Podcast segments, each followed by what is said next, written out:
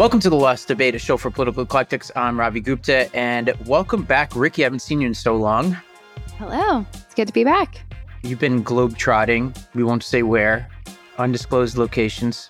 I have been quite a lot of places, but I'm back, back in the U.S. Officially back from all the book tour stuff, but of course, there's a bunch of new events that are popping up here, there, and everywhere now in the future. So it's exciting stuff. Congratulations. And I know you're diving headlong into the next one, which we won't talk about yet, I'm sure, mm-hmm. but it sounds exciting. Before I get to anything else, uh, though, as we were talking about off air, you somehow don't have Spotify, but I imagine most of our listeners do. Spotify yesterday sent to our listeners, all listeners of Spotify, Spotify Wrap that tells you at the end of the year what you listen to most. And my request of our audience is if the Lost Debate Show is on your top five, which that it'll tell you, It'll give you a thing you could share to your Instagram stories. Post about it. You can tag me if you want. I'm at Ravi M. Gupta. I'll repost it. But it helps us with promotion. And you could also tag the branch media on Instagram and we'll repost it as well. And it's a good way to just tell people what you're listening to and help drive more people to this show. And Rikki, we have quite a show today. We're going to talk about something a little different on AI not the jobs that are destroyed by AI, but the ones created by it. Uh, then we're going to talk about uh, two new studies of charter schools that shed light on which states are getting school choice rights. And then we're going to talk about the gene editing technology CRISPR and how it might be delivering on its bold promises. We'll discuss an exciting breakthrough on that. But yes, let's talk about AI. A year ago this week, wow, only a year ago, OpenAI released ChatGPT. And that seems so much more recently to me. Does it? Man, yeah. I, I, it's like hard to imagine a world without it at this point. I don't even use it. I still haven't figured it out. Well, I'll get to. I I play around with it quite a bit, and this is why this discussion is really exciting to me. Which which I'll get to. I think Joanna Stern at the Wall Street Journal had quite a great lead in, and, and I'm gonna I'm gonna read this and then kick it to you. So she said, "My father was a prompt en- engineer, like his father before him." I come from a long line of people who toiled day and night chatting with generative AI chatbots. Okay, not true. Prompt engineering is a totally new job that would have sounded crazy even a year ago, but it can pay six figure salaries to people who extract the best results from the mysterious artificial intelligence black boxes that are now part of daily life. End quote. Rikki, over to you. Are you training now at Columbia University in the in the prompt engineering degree program? Um, unfortunately, I don't think we have one of those quite yet, but it's interesting. And on the prompt engineer front, I imagine so. Essentially, this is you you are being paid to interact with AI and to kind of manipulate it in a way that it will become more effective for users in the future, and to figure out how how the input and the output relate to one another, which is still amazing. Well, I prefer to collaborate. I have a collaborative relationship with my AI. I don't like to manipulate it you know? Yeah. Are you gonna get an ai girlfriend or something? Is that in your future? I actually do think there is there are technologies now that basically do that but uh, yeah I, yeah. Yeah i think like anybody who's used these technologies before knows that you actually need, need to develop experience with it because it's it's a little tricky to get exactly what you want out of it Mm-hmm. Yeah, definitely. And I think, um, but the idea that this is like a long term sustainable career path is not really something that I think is accurate. I mean, it's it's paying up to two hundred and fifty thousand dollars now, but I think it's something that, like, if you're good at it, you're very quickly making yourself obsolete. I think at a certain point in time, there's going to be like so much auto generative AI and like AI specializing itself to the prompts that are coming into it to the point that I just think this is like we're at this this early phase of AI generation and, and development where we're refining it now, but then I think it's just rapid clip going to be refining itself effectively. But um, this this Wall Street Journal peg was clever, and it also it's bouncing off of this World Economic Forum report, "Jobs of Tomorrow: Large Language Models and Jobs," um, which goes through um, like the least stable, the the most kind of average and, and most growing jobs in the, the age of AI. Um, and among the least stable were insurance underwriters, web developers, sales agents, and authors and journalists. So that's fun for me. The ones that are just kind of about the same and perhaps won't be affected one way or another are data specialists, human resources managers, manufacturing, and construction. But then, of course, the growing jobs are all like, to me, they sound like miserable dystopian. Like we're all just going to become slaves to this technology, like prompt engineer, database analyst, machine learning specialist, database professionals. Mathematicians is the only one that um, I'm like, well, it sounds like maybe there's a little bit of room for humanity still, but generally i feel like this reminds me of the like you're going to own nothing and be happy you'll be a slave to the the technology and be happy i have like a mixed view of the future on this but i do think that people in most professions want to become proficient at this and the wall street journal article i think helpfully points us in the direction of a course at vanderbilt university called prompt engineering for chat gpt which is a vanderbilt university course you could sign up for $49 I actually just signed up today. And, you know, every year I do like a, a deep dive into something like a skill or something. This past year has been novel writing. I'm pretty sure this coming year I'm going to do something AI related just because I think both intellectually I'm curious about it, but also I think most people in most professions, although like you might not want to be a prompt engineer as your only job, I actually do think proficiency in these tools and a, and a constant awareness of how they're developing is actually going to be something that separates the the excellent from the merely good at a lot of professions in the next few years.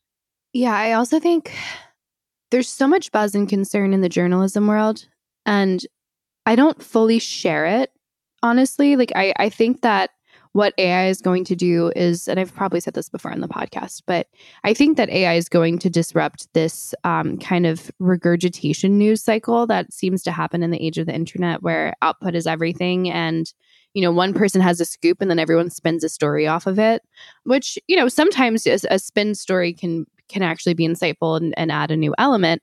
But a lot of the times, I mean, I think that a lot of blogs or, or smaller outlets will literally just effectively rewrite and slightly tinker something that someone else wrote.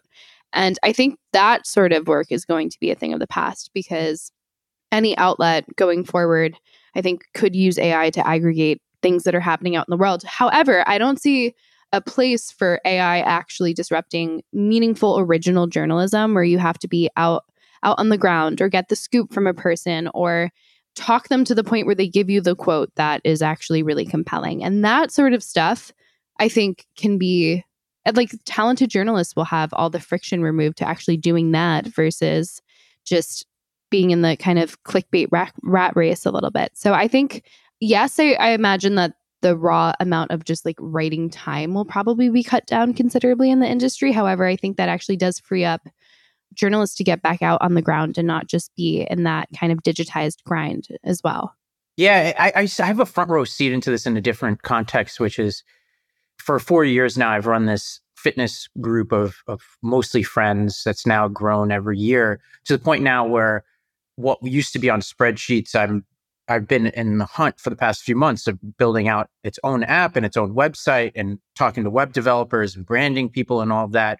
And what I've realized is a couple things. One is on the branding front. I was getting quotes, fifteen, twenty thousand dollars to do logos and like design the front end of the website and yada yada yada.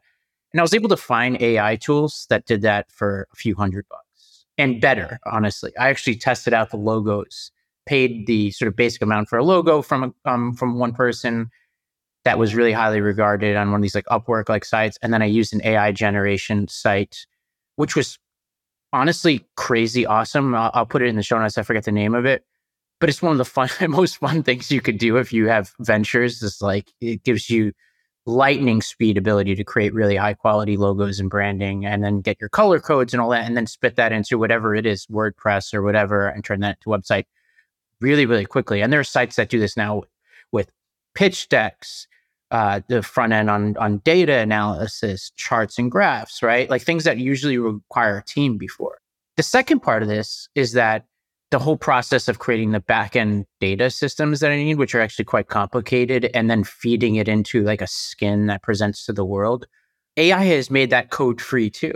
So when I'm talking to people who would previously charge me $50,000 to build a website now, they're charging way, way less than that because they know and I know that they're not building new code.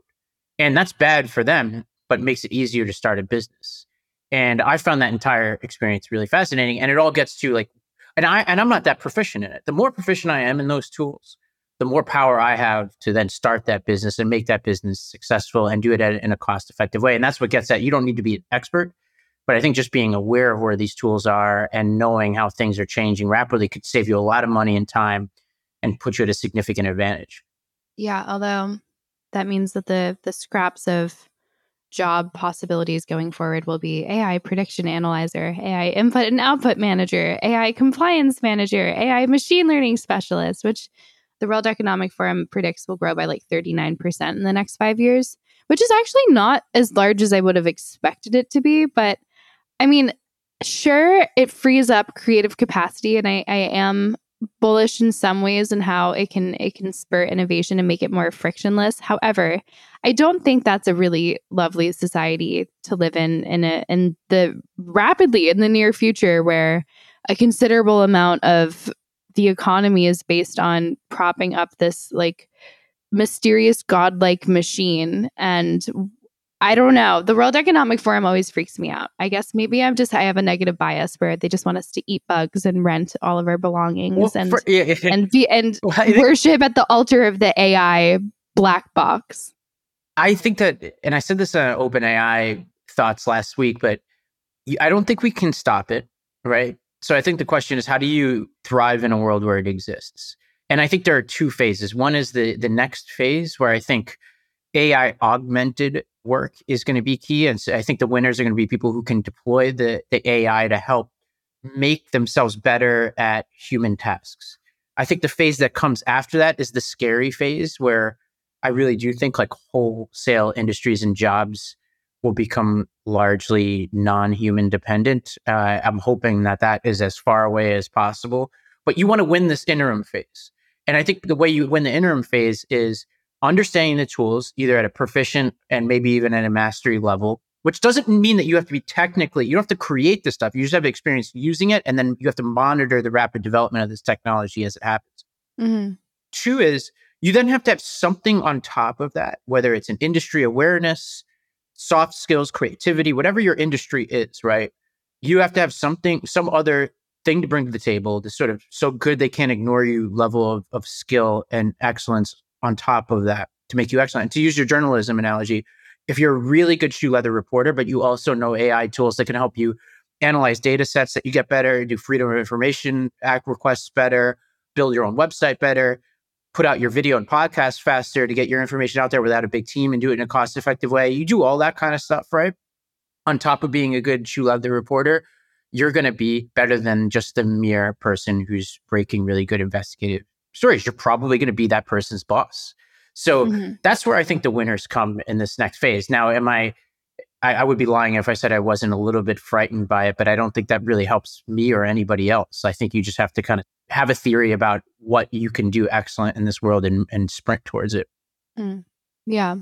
And I have to I have to go back. I have to amend one thing that I said, which I don't know how to really use Chat GPT effectively without I feel like every time I interact with it while I'm writing, it makes me feel like I'm going to get in trouble or do something that's like unethical. So I just don't.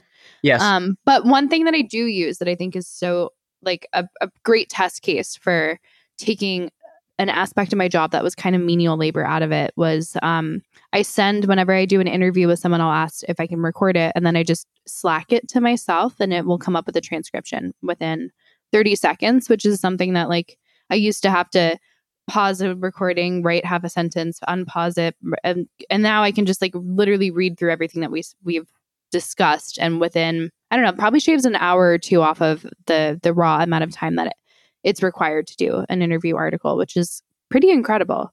Yeah, I, I think eh, ChatGPT has gotten a lot better in the past three weeks. Interesting as the company has struggled because of the the new features that they've rolled out that allow you to search contemporary information. So I think a good example of and they allow you to upload documents. Right. So a good example is I'm I'm in the, the final stages of finishing my novel this year. And I have a human who's editing with me. And she's really good. And she, uh, in response to some early chapters, was like, all right, one thing I want you to focus on in later chapters is, which had already been drafted, is show, don't tell, right? Like a writing sort of technique.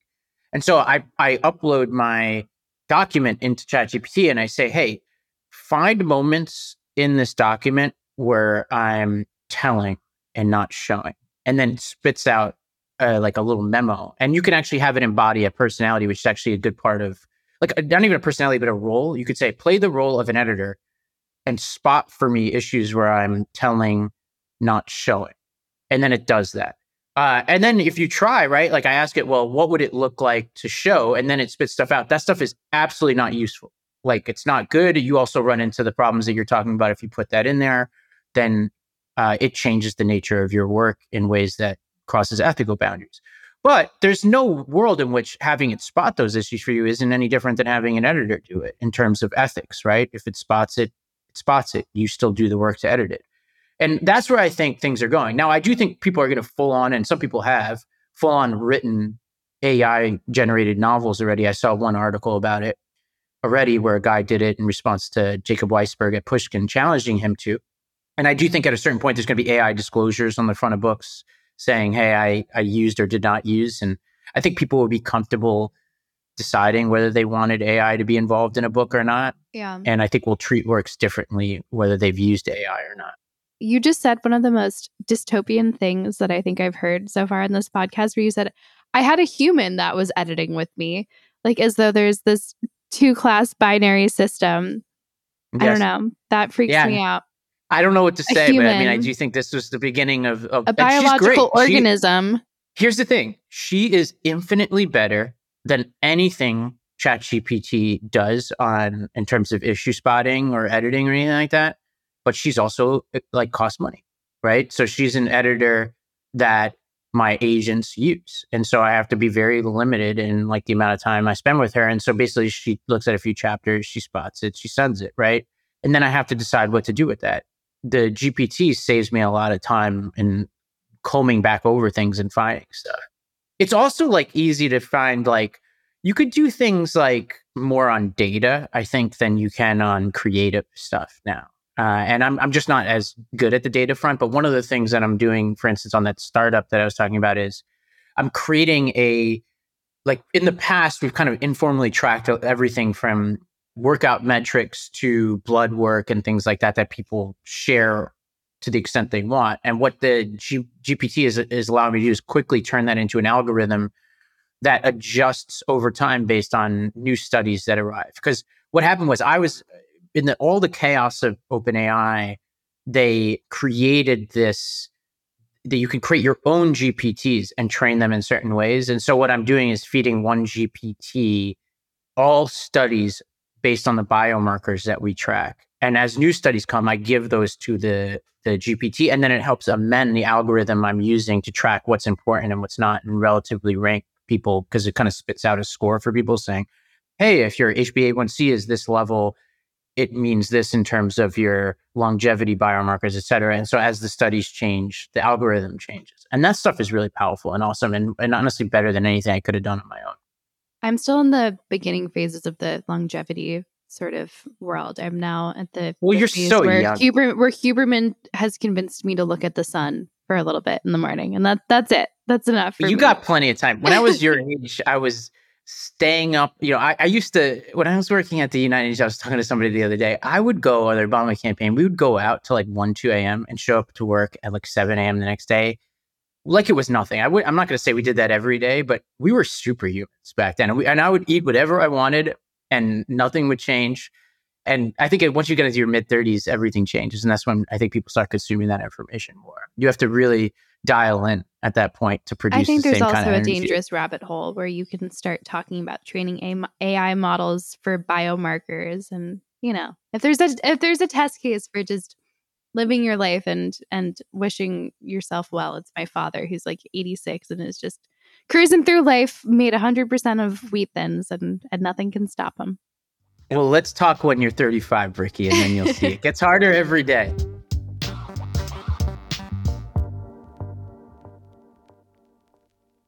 Let's shift course to this charter school study. So there was a few major, major charter school studies that have come out in the past few weeks. Rikki, why don't we start with this University of Arkansas study?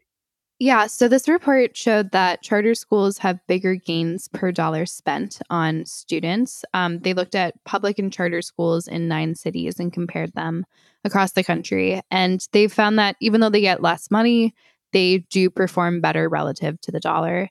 Um, and just on on net, net measures as well. So the financial differences that they found were the average charter school in these nine cities got $20,000 per pupil annually um, versus the average public school worked out to $29,000 per uh, pupil, which is a 70% difference. So that's the, or a, a difference between the two of 70%, which is considerable. So the outcomes that they found was that the charter schools earned more per dollar invested, that they were slightly better at standardized tests, graduation rates, college enrollment, and positive behavior.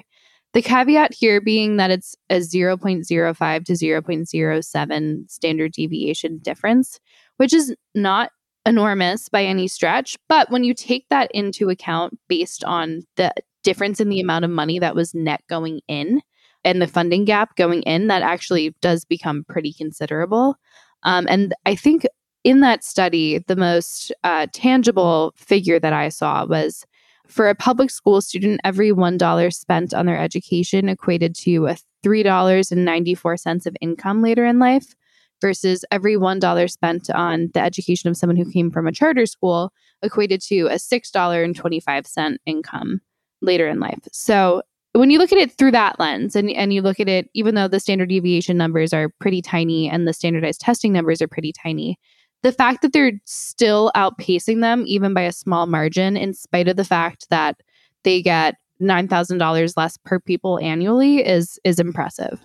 Yeah, I think a good example for this was uh, Indianapolis, which students in charter schools receive eight thousand dollars less per pupil than the local district, yet made more progress in reading and math. And through this analysis, they found that in Indianapolis, every dollar spent on charters returned 106% more uh, than money invested in the city's traditional public schools. And and to be clear, the study actually concludes that more money spent in traditional public schools does equate to higher earnings in and of itself. But it's saying that more money spent in a charter equates to even more lifetime earnings. And actually, Camden also had really exceptionally high results. And those are the two that really ranked the highest was Camden and Indianapolis. Camden had 131% ROI advantage. Uh, New Orleans had incredible results as well, but the data was incomplete there just because their charters make up such a, like a majority of schools in New Orleans, so they didn't have anything really to compare it to. But when you compare New Orleans to other charters, New Orleans does really well. So you take those three cities together: New Orleans, Camden, and Indianapolis, they're for people who are in the know, those are very important states as it relates to public policy charters. New Orleans was charterized overnight in response to Katrina, and uh, we we spent some time in the Citizen Stewart show that'll air next week on this. But New Orleans is the only example of a district basically becoming charter overnight, and that's you know the fact that there the charter results there are exceeding other districts other than Indianapolis that are other high performing districts themselves, I think really is a validation of the New Orleans model. And then you have Indianapolis, which has been this this very careful model where philanthropists, public policy professionals, elected officials, and operators all decided to prioritize a city that's like maybe not as sexy as New Orleans in terms of the talent and maybe not in the sort of time and place that New Orleans was during the Katrina era when it was able to attract all these like sort of you know, high flying Ivy Leaguers, and they still have been able to produce incredible results through that level of coordination.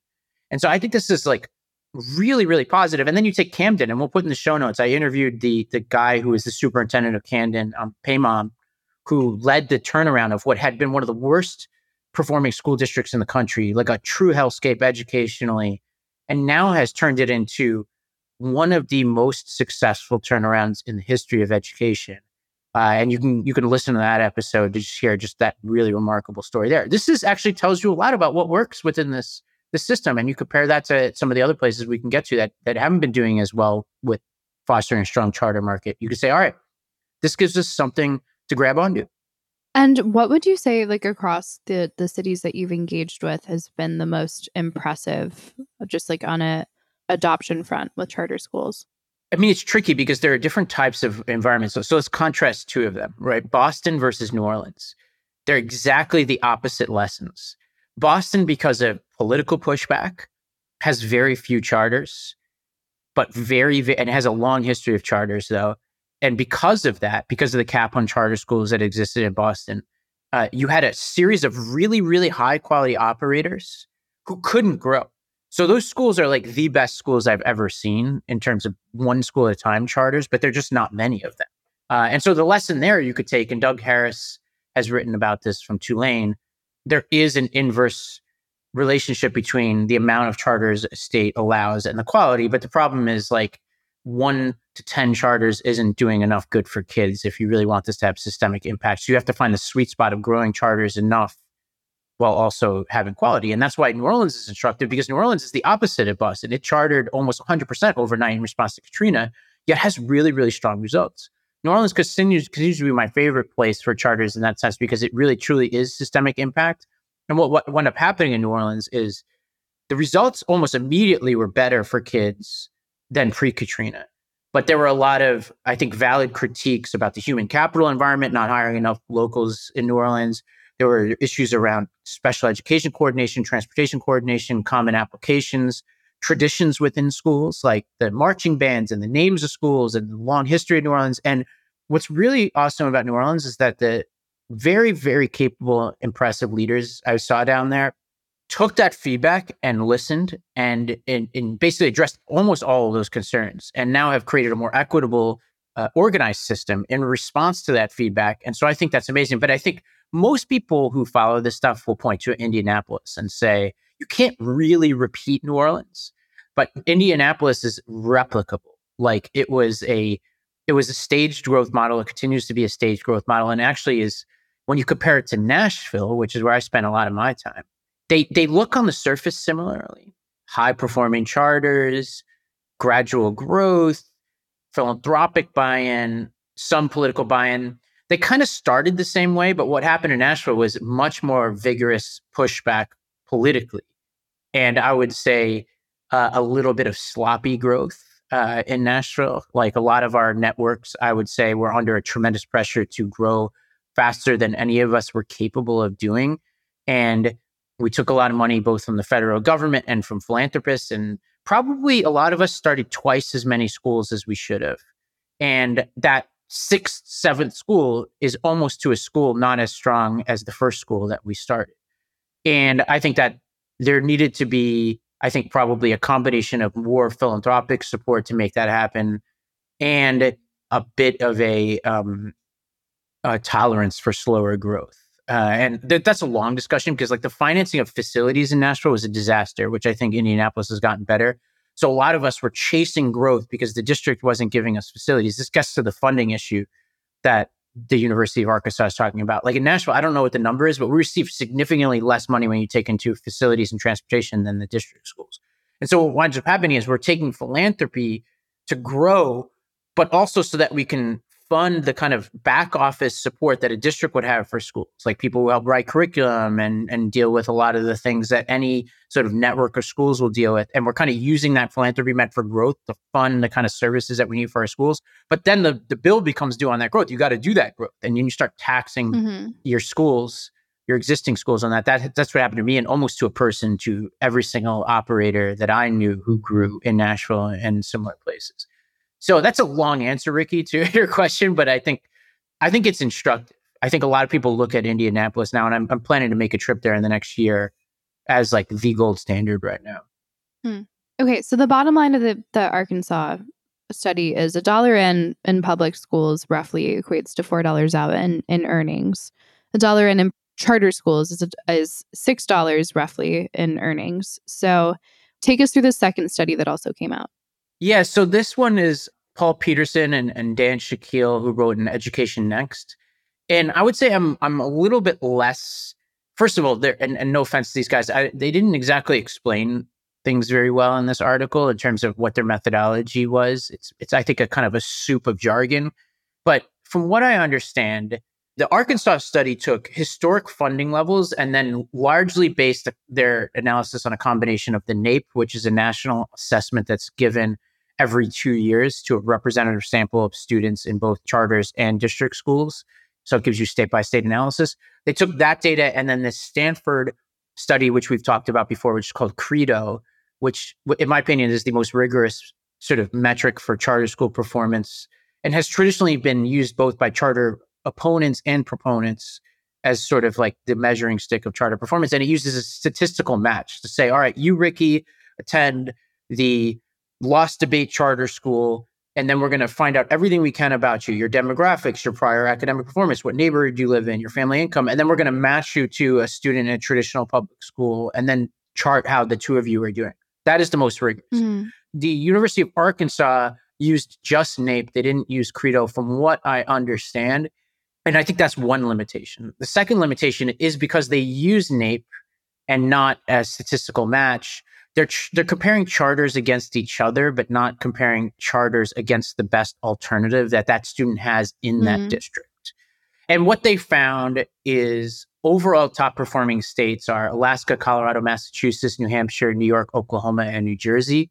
Uh, the lowest ranked states are Hawaii, Tennessee, Michigan, Oregon, and Pennsylvania. I would say Tennessee is an outlier there because by most measures, Tennessee is one of the high highest performing charter sectors in the country.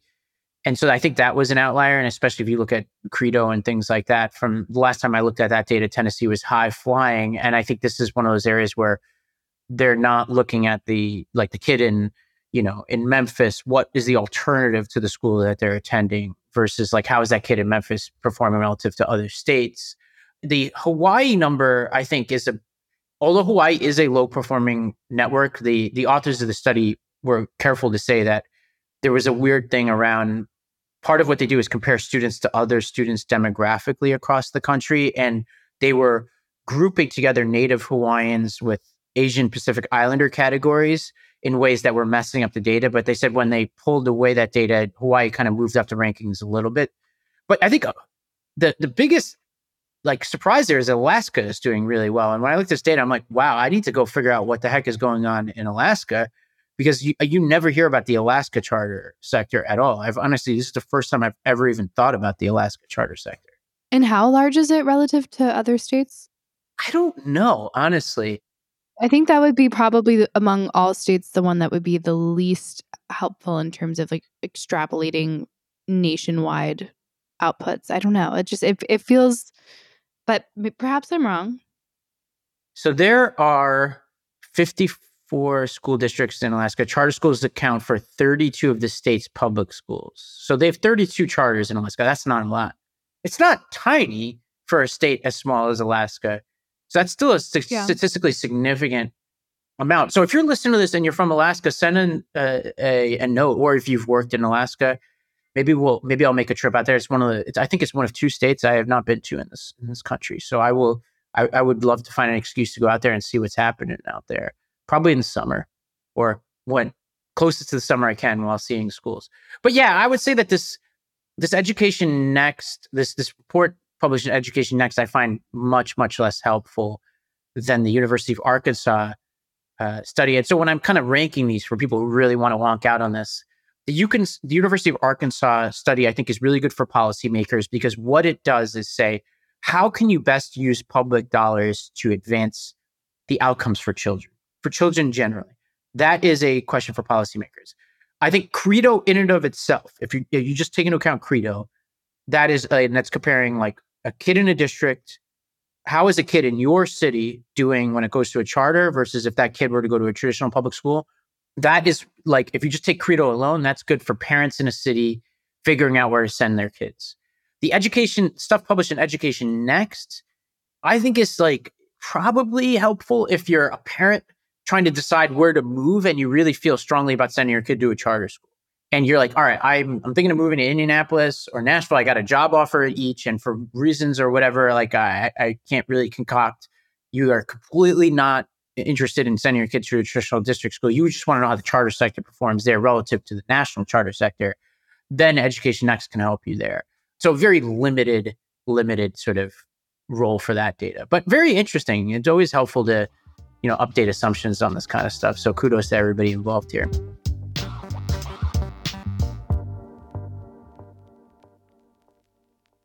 Okay, let's talk about another place of very promising in- innovation, which is CRISPR, which is short for Clustered Regularly Interspaced Short Palindromic Repeats, um, which is effectively bringing science fiction to real life and editing genes in already living organisms. So effectively, it's like a little genetic pair of scissors that cuts and pastes a specific part of DNA that's been isolated as um, faulty or or causing some sort of ailment, and it does it across billions of blood cells. Like it's it's absolutely incredible technology that only a decade ago was just a concept in an academic paper, and yet today we now have one of the first trials in living, breathing human beings who are struggling from sickle cell anemia, which is f- effectively just like a single mutation trait that we've identified and isolated that this is the gene that's off that is causing people to suffer tremendously throughout their lifetimes with debilitating symptoms.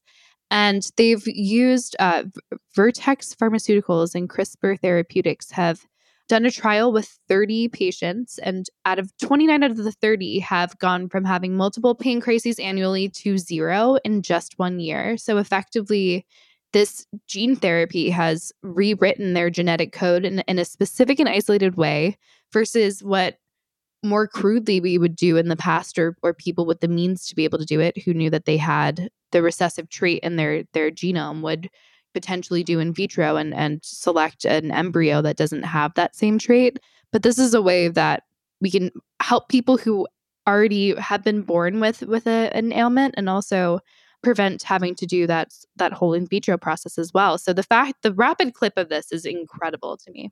Yeah and, and this is fascinating because this is probably the most significant advance in this technology which is relatively new that we've ever seen and it's it's not an accident that it was sickle cell because uh, as you said this is a well identified single site mutation. It's the adenine being replaced by the thymine and that one mutation leads to a tremendously debilitating condition which also happens to affect a population a, a very high percentage of african population that traditionally isn't targeted by pharmaceutical companies. This has been a big critique of pharmaceutical companies. So this is a big deal and what's fascinating here, and, and, and it is those single site mutations, and I'll get to this, that are going to be the this first wave of CRISPR advances. And what's fascinating here is they didn't correct that A to T typo. Uh, so that's coming eventually, I bet. So they didn't go in and to use the metaphor, use the scissors, cut something out and put something else in. What they did was they focused on because what, what happens is with sickle cell is it creates a mutation that like affects your body's ability to clot blood. And so instead of fixing the mutation itself, they focused on actually a workaround where they produced fetal hemoglobin, which is usually suppressed after birth, uh, and they reactivated that. And they actually wound up going through and editing specific DNA, DNA of blood cells to allow your body to create that hemoglobin.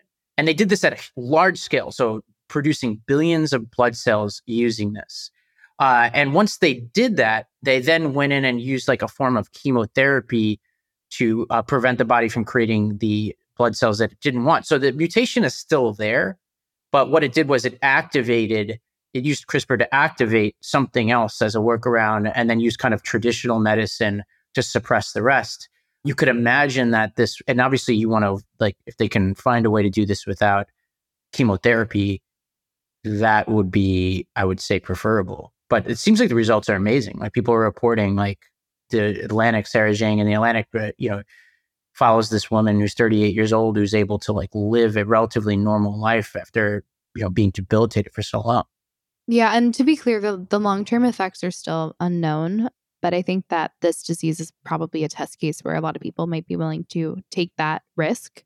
Um, and doctors are not calling this a cure. They're they're concerned that there could be you know continuing organ damage that that's not being stopped by by the CRISPR treatment. But one thing that I, I find interesting is I I do think in in this specific single um, mutation sort of iteration there aren't as many diseases as we might think that are common. Um, just because if you think evolutionarily, if there's one gene that's faulty, that gets weeded out pretty quickly. But the interesting nuance with sickle cell anemia is they believe um, is historically in sub-Saharan Africa, which is where this this gene um, is the most prevalent.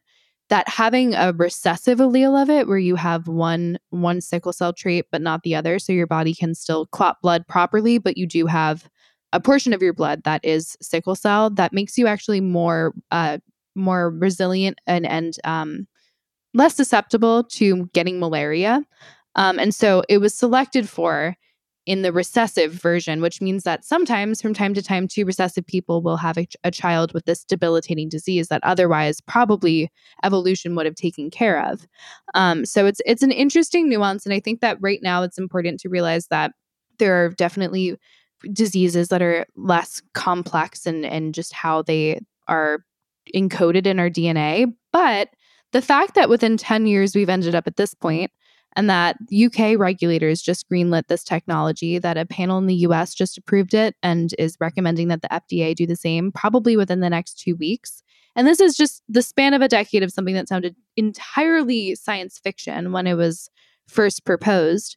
I think that the the long term promises and guarantees in this is is huge. Um, they're looking towards how they can lower cholesterol, how they can treat things that are not necessarily entirely genetic, like cancer and diabetes and HIV and even UTIs. So it's it's I think this is the next frontier of medicine in a way that hasn't really been getting as much attention as I would have expected it to. Yeah, I, I do think that there's going to be a golden age of treatment. And when you take this technology, and we talked about AI, there's a lot of promising developments on AI, for instance, in, in identifying pancreatic cancer. There was a study that came out that um, AI tools were much more effective at early detection of pancreatic cancer, which obviously is a devastating and fast developing cancer. It you know took Steve Jobs out, for instance, and anybody you know who's been affected by it, it's like a essentially a death sentence for a lot of people. Uh, this is personal in many ways. I have a lot of family members, and, and I've always wondered whether I've never gotten the test, but I have a bunch of family members who are recessive on the beta thalassemia gene, which is kind of a cousin of sickle cell. It's it's more common in India, and Vertex has a has a identical series of studies and and trials going on with beta thalassemia that look just as promising. Uh, and it's essentially the same kind of deal. It, it, it the recessive trait and one of the reasons why I've always wondered what I have is I've been to Africa a few times and been in groups where everybody got malaria but me. Um, it's actually prompts me I got to go get this tested. But but with the recessive, you get the malaria protection. But obviously, when yeah, um, but if you get it in its dominant form, you get all of the negative effects of thalassemia as well, which is not quite as devastating in a lot of patients as, as sickle cell anemia, but but can be really bad. But you, you think about the the likely breakthroughs, right? You think about more if you're listening to saying, well, what comes next here? It's it's it's you're looking for diseases with with very simple genetic origins, single site origins, right? So cystic fibrosis, DMD, hemophilia, Huntington's disease. Those are like the more simple mutations that you can. And Huntington's disease, if you know anything about it, is an absolutely horrific disease. So if you could cure that with this, that would be even the BRCA gene that that has that women will often get mastectomies just to prevent breast cancer from would be probably a test case as well. Yeah, well, and that, that's what gets to like, well, what are the complex ones that are going to be harder to get to? But in, in this sort of true solution, people say cancers because most cancers are multiple genetic and environmental factors, Alzheimer's, autism spectrum disorder, heart diseases, right? Those often have complex origins. But if you look at the list of current studies and pilots underway. It includes a lot of cancers, like there's a lot of leukemia and lymphoma, tumor cancer studies. You know, there's even um, diabetes studies. Like, so the there are complex disorders being studied using CRISPR. And my sense of these, and I and I don't I don't know enough to be dangerous here, but my sense is the they're probably working on some kind of workaround for some of these. Like instead of like, here's the one mutation that leads you to get cancer or a specific type of cancer and we're going to edit that out. It would say there's something about the you know the, the replication of the tumors or what have you uh, that or there's some kind of endocrine mechanism that contributes to higher risk or something that they're working on because from what i understand of cancer it's almost to a cancer a very complex series of causes but there does seem to be a lot of work being done on cancer using crispr which is exciting well, but there, I think there also are, even with certain diseases that have tons of genetic inputs and environmental factors, there are some that have genes that are extremely highly influential relative to others, which, like the breast cancer gene, BRCA, I think one or something like that. That one is exceptionally high to the point that women remove their breasts preventatively so like that could be a test case of even even if it's not saying like oh we're going to cure your sickle cell anemia that is probably a preferable path for most women than having to have such an invasive surgery and, and lose an organ as a result. So I do think that even in the more complex ones, it could be without i mean there's also probably a dystopian slippery slope here but there could be a world where where we can considerably reduce the the likelihood or even certain mental disorders that like uh, like schizoaffective disorders and stuff where there are genetic signals that that demonstrate that the proclivity is just so much higher than the typical person. So um, i think long term we could we could definitely work towards at least reducing risks of more complex diseases that way. But I also just want to like zoom out and say how crazy it is that like we can just get DNA tests and find out if you have that like one weird gene that you were talking about or like it's just the consumer side even as well of how much this industry has changed. I think it's probably been like roughly a decade since first the first consumer DNA test came out and like the amount of people that know that they have a, a predisposition for something and are have changed their lives to to orient their lifestyle to prevent that or the amount of people like myself included i found out i had a really wicked bad uh, recessive gene that i mean it's it's so rare but i know now that if i want to reproduce with someone from denmark that i should probably check out whether or not they also have that gene and like that that sort of stuff and the amount of empowerment that we have as individuals even just to go to our doctors and say like oh i know i have this gene or i know i have this proclivity or I'm predisposed to to Alzheimer's and and what can I do to prevent that is just amazing. Like the the rapid clip of genetic research in the past decade is wild. Yeah, I agree. And and if people are looking for a good place to get uh, analysis done, there are a lot of places now where I think a lot of people have done 23andMe and, and sites like that, and uh, you can get it sequenced. They like you do like a little swab or something, you send it in, and they get it sequenced. Once you get it sequenced, you could take it anywhere. And I've tested out a bunch of these. Please things. be careful with your data. Yeah, oh my obviously. God. Please stop uploading. There's going to be like bioweapons targeted at Ravi Gupta that only you are susceptible Look, to. Be careful. honestly, if if I've reached a point where um, powerful countries care that much about my my well being, then I've really made it, uh, or lack of well being. Uh, but the if you are so inclined and you could read all the different disclosures and protections in these different sites, the one that I've liked the most is this place called nebula.org, uh, N E B U L A. And, and, what they do is they, uh, and, and this is what I recommend, this is for that group I was talking about for the fitness group. We kind of, I make recommendations. What they do is you can upload your, your, your like 23andMe or whatever, or you can get it sequenced through these people. But if you already have the data, you can just upload it. And it's very cheap. I forget what it is. And they give you a ton of information on all of your alleles uh, and what they mean, what percentage percentile you in are in terms of certain risks for certain genetic, you know, either good or bad things. It could say you're more likely to run fast or not, and it actually gives you links to the studies that they use as a basis for the determination. You could read more or less depending on how much information you want. And what I really like about it is if you pay an ongoing fee, they just send you emails as new studies come out that link to your your genetics. So it could be like, oh, a new study came out that said that XYZ allele is linked to a lower risk of Parkinson's disease or something, or higher risk of Parkinson's disease, and you can like read it. Like obviously, you only want this information. You don't like it could freak you out, which is why a lot of places like 23andMe give you yeah. limited information.